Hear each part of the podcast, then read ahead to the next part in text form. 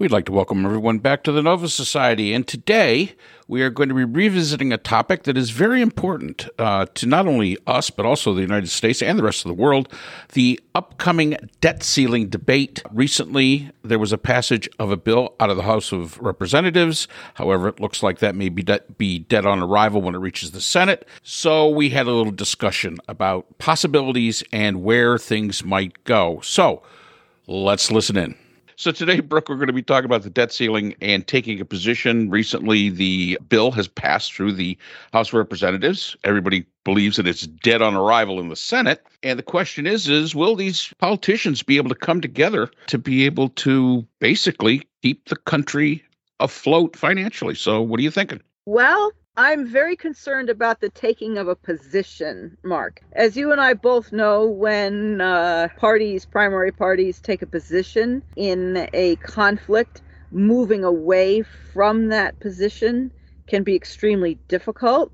Uh, moreover, when interested secondary parties, who are those who are not directly involved in the situation, but who are ancillary to the to the situation and who are invested but who like constituents for example or anyone who might be pushing at the primary parties they can the secondary parties can who can become primary parties themselves they can persuade and reignite the primary parties and cause the situation to re escalate and to re emerge.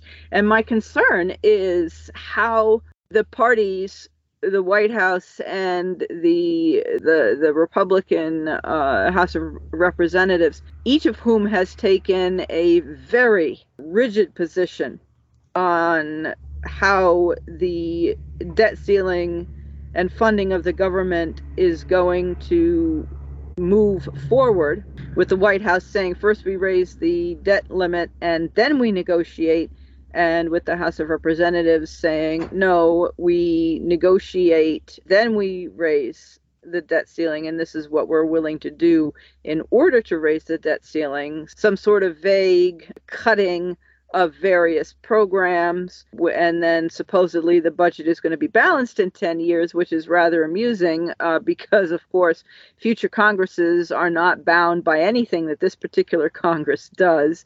The trump tax cuts did quite a lot to raise the deficit in the first place so i'm very much concerned. I'm i'm bemused as to how each party is going to ease back from the position without appearing weak or at all wobbly or flip floppy or however it might be be stated. And the the White House has not budged at all. And I'm I'm wondering whether they will.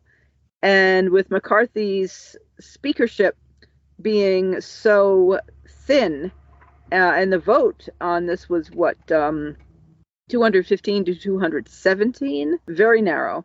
I'm honestly not sure what type of wiggle room there may be, and I'm really eager to hear your thoughts. I'm just, I'm much more alarmed than I have been in the past about the potential for the countries actually going into default. And while I cannot imagine that anybody would be foolish enough to allow that to happen.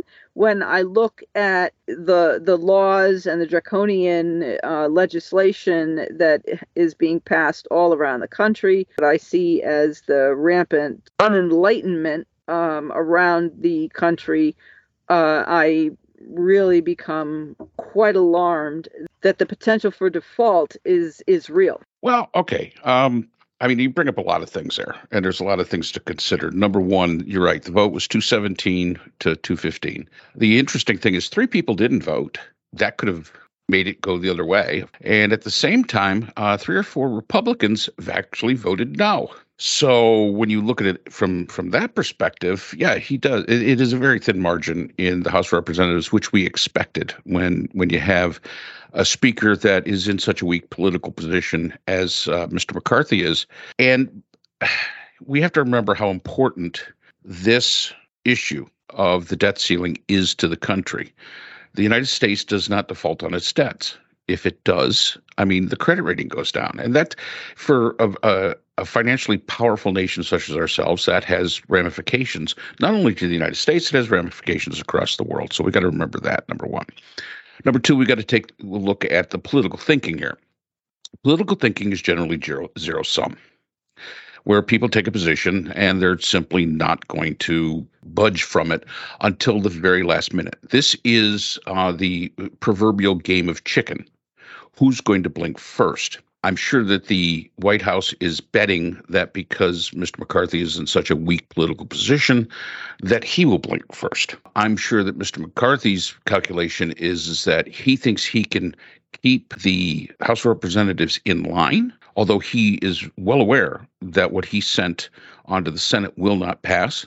So that gives him a little bit of political cover where he could blame the Democrat Senate for not passing it and causing and causing this issue. Same thing with the president. So he's looking from the perspective of, well, I got it passed. If it doesn't get passed, it's the really the fault of the Senate and it's the fault of the president. So that's kind of the political cover. But I think everybody in the room totally understands that no matter what, this can't happen. Now, does that mean it won't happen? No, no, it doesn't.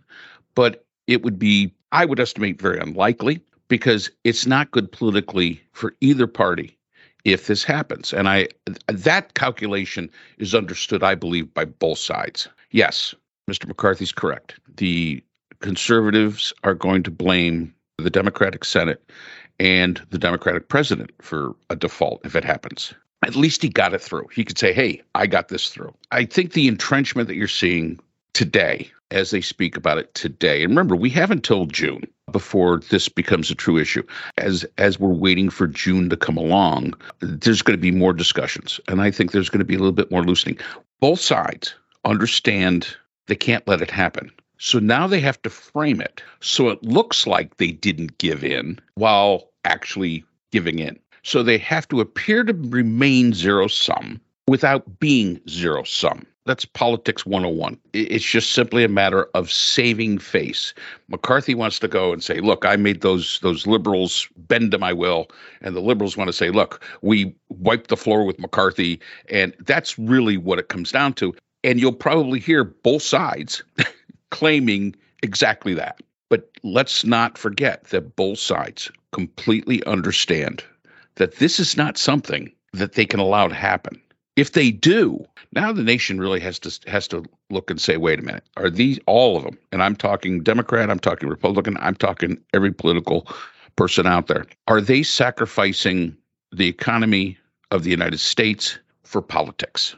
It's that threat of default that has been added to the equation here, what is the backlash? So I think you're going to see either something short term while they still hash this thing out, which is would be fine, or a plan of which both sides could claim victory and appear to have not changed their position or have changed it in such a minor way that it, it would not infuriate each one of their bases. This is one of those times where a poll is probably going to tell you more about what they're going to do. Most Americans do not want to see, and I don't care from from whether you're Republican or or Democrat. Nobody wants to see the social programs cut. But there's other areas that yes, they can cut. Uh, we should start living within our means. I don't think any American would say that that's not a reasonable thing because let's face it, as Americans, that's what we do.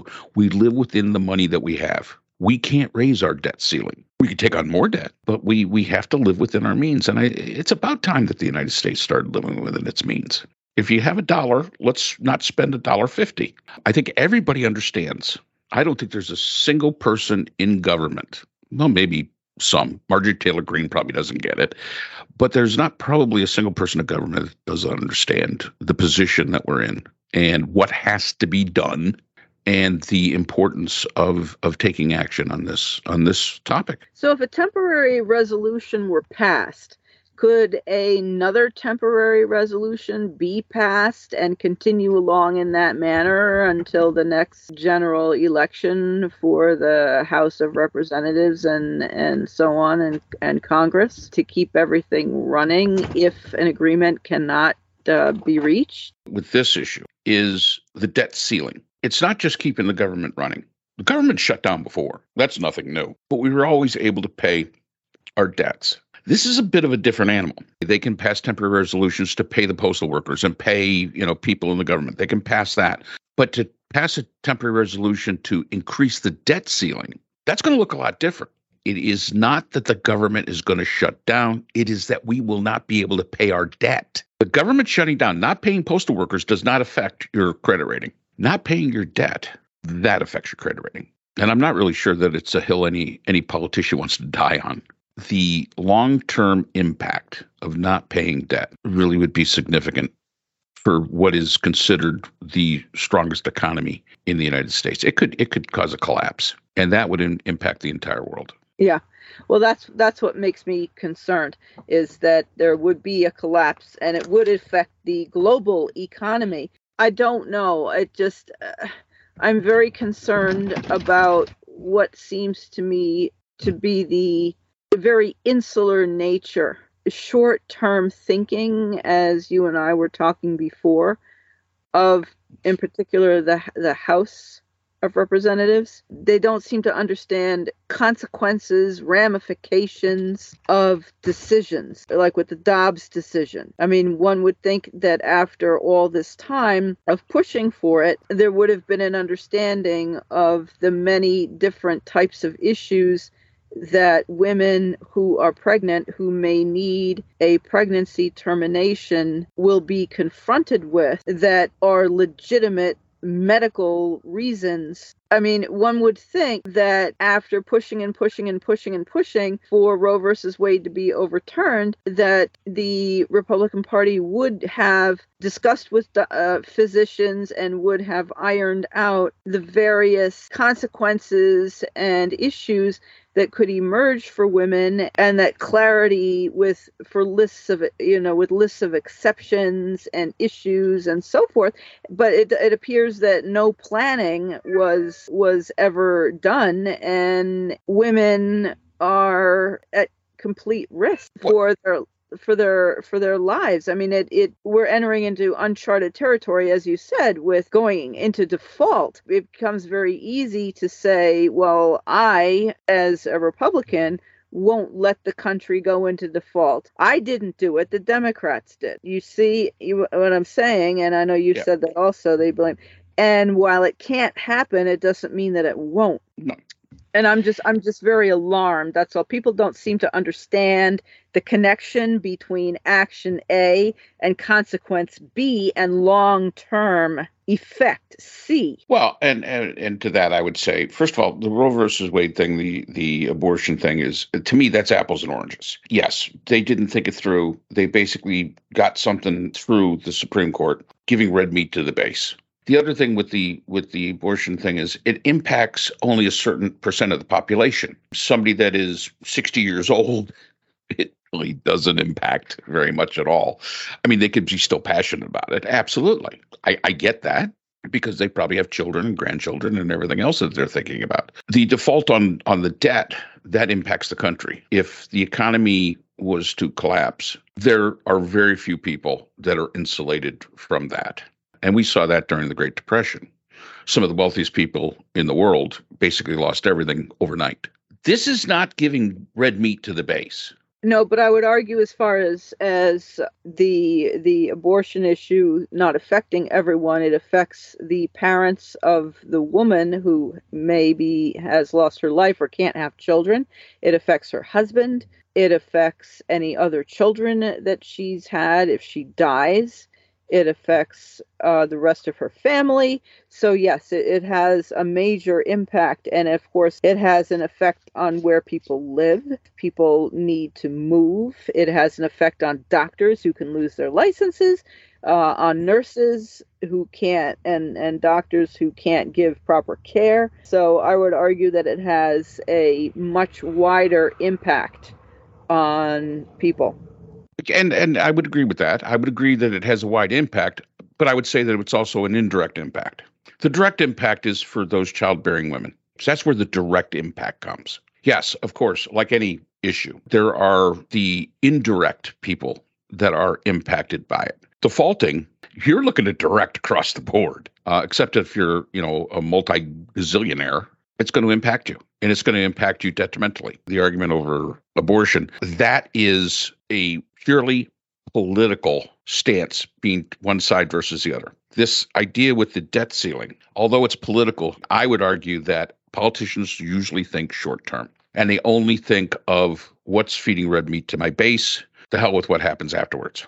I truly believe that both sides in, in the debt ceiling issue, they really do understand the ramifications. This is one of those things where they could sit back and it doesn't take an economist, somebody with a PhD in economics from Harvard, to figure out these are the ramifications that are going to happen, not only economic, but political.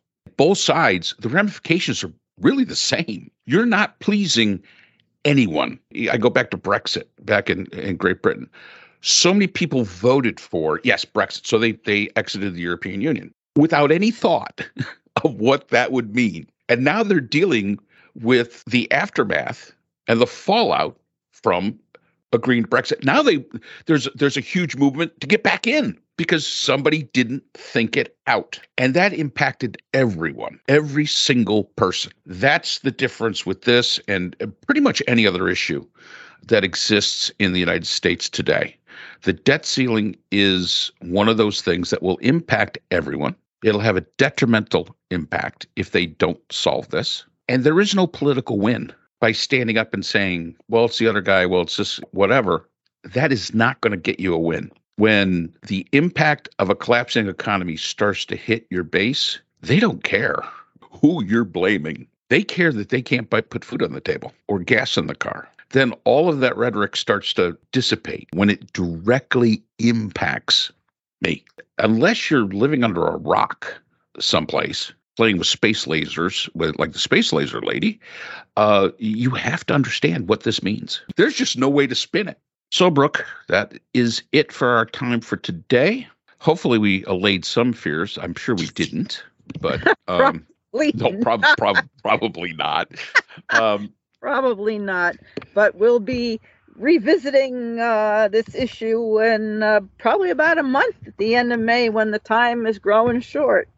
I would, yeah, I would, I would think so. Remember, the first rule of of international relations is is that the assumption is that all the actors are rational. uh, so so now yeah. we have yeah. to hope that that uh, that foundation of international relations also applies to our government. That everybody is rational and yeah. truly does understand the issue that stands before us yeah, even though even when they've proven over and over that they may not be rational. Who knows? The answer could be on Hunter Biden's laptop. Good talking to you, Brooke. Yes, same here, Mark. See you next time. So, there you have our thoughts on the continuing debate regarding the debt ceiling in the United States. And of course, we will be keeping an eye out on this issue in coming episodes. As always, we'd like to thank our sponsors for this episode, the JCIS, whose next edition will be coming out in summer of 2023, and the Phoenix Research Group, Solutions for Society through Academic Research. We'll be announcing two new sponsors in the coming weeks. We'd like to thank our podcasting partners, Buzzsprout, the platform that hosts our podcast, iTunes, and iHeartRadio, who are presenters of the Nova Society podcast, and of course, Podkite, who controls all the analytics for the Nova Society. As always, we'd like to thank all of our listeners for tuning in. If you have a question, a comment, or would like to be a guest on the Nova Society podcast, we can be reached at nova.society.podcast at gmail.com. So, as always, we want to remind you the power of society is knowledge, and we hope to see you again next time.